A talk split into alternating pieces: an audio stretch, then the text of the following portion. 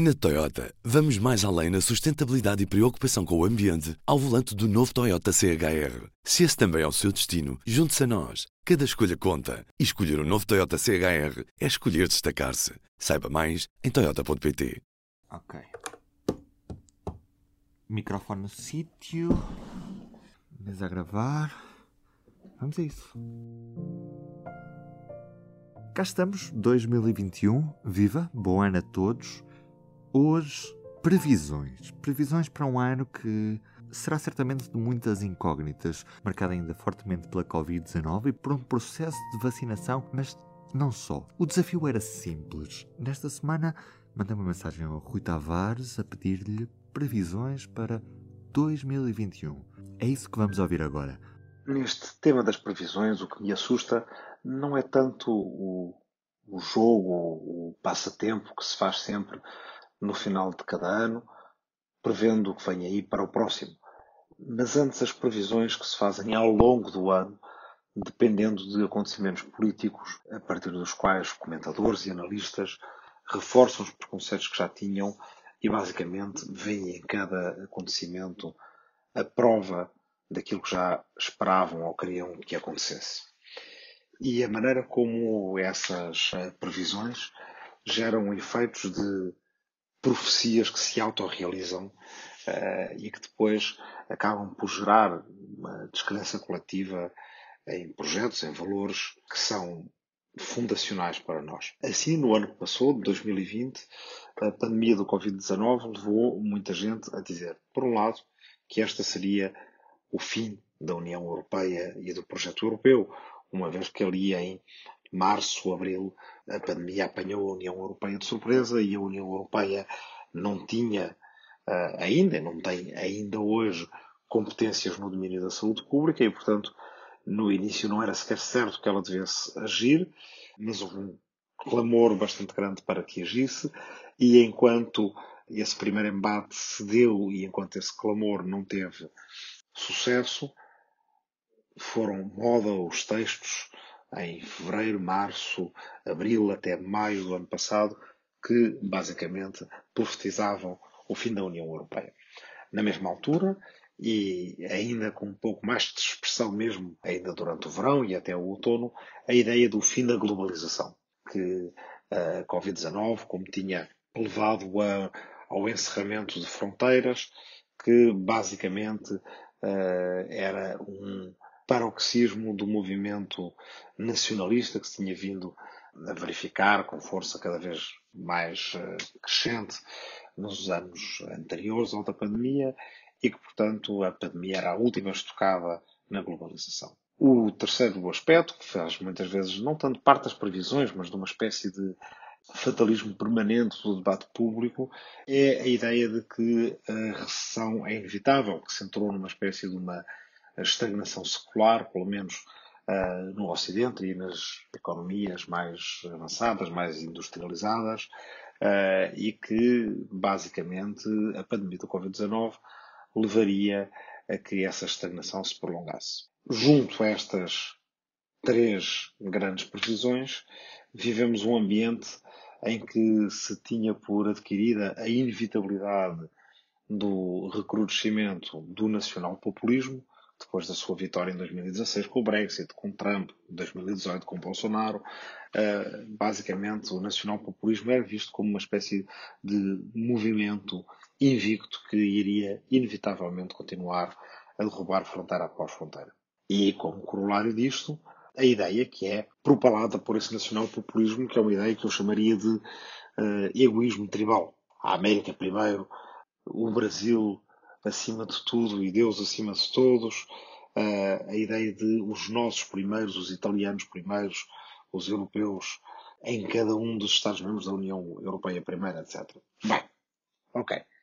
Depois deste diagnóstico pelas previsões de 2020, posso então finalmente fazer as minhas previsões de 2021. São elas também cinco, como os cinco diagnósticos que fizemos.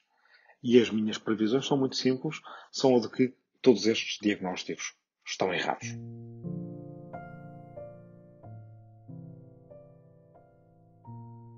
Não só 2020 não representou o fim do projeto europeu, como representou o ano em que depois, com a finalização das negociações do Brexit, a União Europeia resolveu o seu problema britânico sem que, e isto é importante, o Reino Unido tenha resolvido o seu problema europeu. A verdade é que sem um Estado-membro tão grande e poderoso, mas com uma relação tão problemática com o projeto europeu, a dificultar a chegada a consensos, é possível avançar de forma mais rápida e mais ágil, o que acaba por se provar com a aprovação do Fundo de Recuperação e Resiliência baseado em dívida emitida pela própria União Europeia. A União Europeia pode, assim, finalmente, emitir dívida federal para projetos federais e a emissão dessa dívida federal para projetos federais tem que vir acompanhada de um esforço maior na defesa dos valores democráticos e de Estado de Direito da União Europeia, que durante a década de 2020 têm que ficar bem firmados até meados da década, até a altura em que teremos um ano seguido de presidência húngara e polaca e o problema do Estado de Direito na União Europeia está resolvido até então, ou então a União Europeia estará descredibilizada. A segunda previsão, do fim da globalização, previsão feita durante o ano 2020, é a previsão que eu faço agora para 2021 de que está completamente errado. Desde já vê-lo-emos nos uh, gestos mais corriqueiros uh, que, em geral, são identificados como uh, sintomas de globalização. Negociação de tratados de comércio livre, de tratados de cooperação e investimento, com todos os seus defeitos, numa globalização muito desequilibrada. A verdade é que tivemos, nos últimos dias do ano, a negociação do acordo de princípios entre a União Europeia e a China. Vamos ter negociações entre a União Europeia e Estados Unidos, vamos ter negociações entre a União Europeia e Índia e vamos, na verdade, até ter uma corrida entre os vários blocos e outros países agora, como o Reino Unido, com política comercial internacional independente, em que basicamente cada um destes blocos e países vai tentar provar que é mais capaz de fazer acordos de comércio livre do que os outros eu estou a ser descritivo na forma como designo esses tratados como, enfim, um dos uh, afloramentos da globalização. Não estou a ser prescritivo, ou seja, não estou a dizer que defendo o que está no conteúdo desses acordos, de que sou muito crítico, mas estou a dizer que vai haver um regresso às negociações de acordos de comércio livre. Mas a globalização, na verdade, mais importante não passa por esses aspectos de comércio internacional, a globalização mais importante passa por aspectos de integração cultural, política e tecnológica da humanidade através de todo o globo. E desse ponto de vista, algumas tecnologias que não parecem tão disruptoras quanto isso, não são os carros elétricos, não são uh, os carros voadores, não são as coisas que imaginávamos quando líamos livros de ficção científica aqui há uns anos, são coisas tão comezinhas como as redes 5G e a possibilidade de fazer reuniões eh, em teletrabalho ou à distância, como temos feito neste ano da pandemia, eh, isso veio para ficar, não vai voltar atrás e, antes pelo contrário, vai se tornar mais imersivo com redes eh, tecnológicas com menos latência e com a possibilidade de, em certos espaços de trabalho, não todos certamente, trabalharmos quase à escala natural, do tamanho natural do ser humano, se, por exemplo, estivermos a trabalhar numa sala que tenha uma parede de LEDs com um ecrã ao tamanho natural que basicamente engana o cérebro acerca da presença da outra pessoa que pode estar do outro lado do planeta, mas no ecrã à nossa frente. E, portanto, esse tipo de inovações tecnológicas incrementais a que temos a acrescentar a facilidade nas traduções, a facilidade com que daqui a alguns anos conseguiremos ter, uh, debater documentos em conjunto por escrito cada um na sua língua, com tradução simultânea para todos os interlocutores, e mais à frente fazê-lo mesmo em áudio. Não precisamos de enormes previsões de grandes saltos tecnológicos, são coisas que estão ao virar da esquina, mas que vão transformar a globalização, torná-la mais imaterial, tornar menos relevante a distância que é preciso vencer e, basicamente, possibilitar a colaboração em trabalho, em criatividade, em projetos científicos, culturais ou outros, como já vimos com a descoberta da vacina a partir dos próximos tempos, a globalização vai se acelerar e não travar. Bem, juntamente com estas primeiras duas previsões, a UE não vai acabar, a globalização também não, na verdade não é necessário que a estagnação se prolongue. Algumas destas inovações tecnológicas vão possibilitar aumentos de produtividade, mas acima de tudo é necessário fazer um enorme investimento no ensino e, em particular, num novo tipo de ensino superior. Portugal teria aí muito a explorar como país que é seguro, que é acolhedor, que tem uma cultura viva e dinâmica e antiga, que é monumental, que é um país que usufrui de uma biodiversidade extraordinária, poderia receber muita da oferta em ensino superior e universidades de qualidade internacional no nosso país. Incorporação de tecnologia e conhecimento permitem ganhos de produtividade, permitem salários mais altos, uma segurança social mais reforçada para o futuro e serviços públicos de maior qualidade.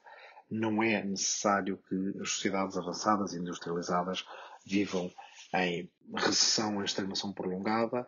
Na verdade, podemos vir a ter uns loucos anos 20 como tivemos no século passado, depois da Primeira Guerra Mundial e depois da pandemia da gripe pneumónica, o que é importante evitar é que os anos 20 do século XXI venham a terminar com o grande colapso com que terminaram os anos 20 do século XX. Bem, quarto erro das previsões passadas, a inevitabilidade da ascensão do nacional-populismo. Esta fazia parte da própria narrativa do nacional-populismo. Ela era invencível.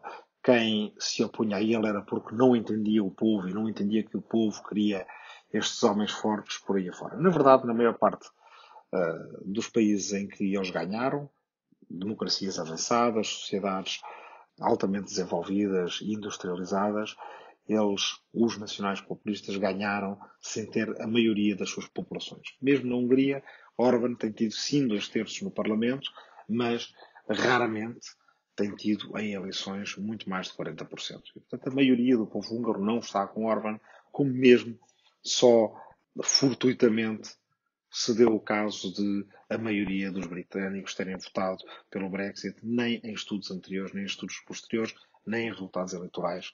A maioria dos britânicos votou por partidos anti-europeus. E, portanto, nunca foi inevitável que o nacional-populismo fosse completamente avassalador e a verdade é que ele pode entrar na regressão. O nacional-populismo provou a sua incompetência na gestão da pandemia, ficou claro que o nacionalismo foi um problema, agravou o problema e que o cosmopolitismo da ciência, da cooperação internacional foi o que nos salvou. Essa lição é uma lição que, embora não esteja a ser tão enfatizada quanto deveria, vai à mesma calar fundo nas almas das pessoas que passaram por este 2020 traumático e que vão perceber que foi a cooperação internacional que nos salvou. E, portanto, última previsão errada de 2020 e previsão talvez de ou possibilidade de abertura de possibilidades para 2021 e para a próxima década passa a redundância da possibilidade de abertura de possibilidades, mas no fundo é isso mesmo, uma nesga na porta que nos permite entrever um mundo que tem ele próprio mais possibilidades. Não é inevitável a ideologia que os nacionais populismos trouxeram para a política internacional. A ideologia do egoísmo tribal. Esse egoísmo tribal é aquele que diz os meus primeiro, mas que acaba por fazer com que estejamos todos no salve-se quem puder, com mais possibilidades de, de nos condenarmos do que se cooperarmos uns com os outros. A pandemia também deixou isso muito claro. Nós precisamos uns dos outros para que as cadeias de distribuição não fossem rompidas, para que os serviços de primeira linha funcionassem. Foi muito claro como mesmo aqueles que antes consideravam que era preciso privatizar tudo não tiveram resposta a dar perante a pandemia, senão que muitas coisas têm que ser alcançadas pela organização coletiva da comunidade política, seja ela ao nível regional, nacional ou continental, como no caso da União Europeia. O que é preciso é ver mais amplo na próxima década, não só à escala regional ou continental, como na União Europeia, mas à escala global. Termino com uma pergunta. E se nós aplicássemos o mesmo sentido de urgência que nos fez conseguir ter uma vacina que, mesmo nas previsões mais otimistas, se esperava que fosse encontrada 18 meses depois do início da pandemia, conseguimos tê-la em 9 meses. Algumas das vacinas que vamos ter de tipo inteiramente novo que pode ser adaptado para novas pandemias. Se aplicássemos esse sentido de urgência com mais financiamento, com uma concentração dos esforços comuns à questão das alterações climáticas. Aí talvez fosse possível fazer os grandes esforços de descarbonização de que precisamos para as próximas duas décadas, fazê-lo também como fizemos para a vacina em metade do tempo. Conseguindo emprego, já, de boa qualidade, mas acima de tudo, legando um planeta onde se possa viver para os nossos filhos e netos e para nós mesmos. Com estas ideias em mente, a de que o projeto europeu tem futuro, a de que a globalização não entrou na marcha atrás, o que ela precisa é de ser corrigida, de que a recessão e a estagnação secular não é inevitável, que há incorporações de conhecimento e tecnologia que nos podem levar a ter uma economia que responda mais às nossas necessidades, de que não são inevitáveis os nacionais populismos e não é inevitável a ideologia do egoísmo tribal, deixo não com uma daquelas previsões à qual se responde tentando adivinhar, mas mais como uma possibilidade à qual se responde tentando fazer para o ano 2021. Obrigado. Eu sou o Ruben Martins e do P24 é tudo por hoje. Estou de regresso amanhã. Até lá, tenha um bom dia.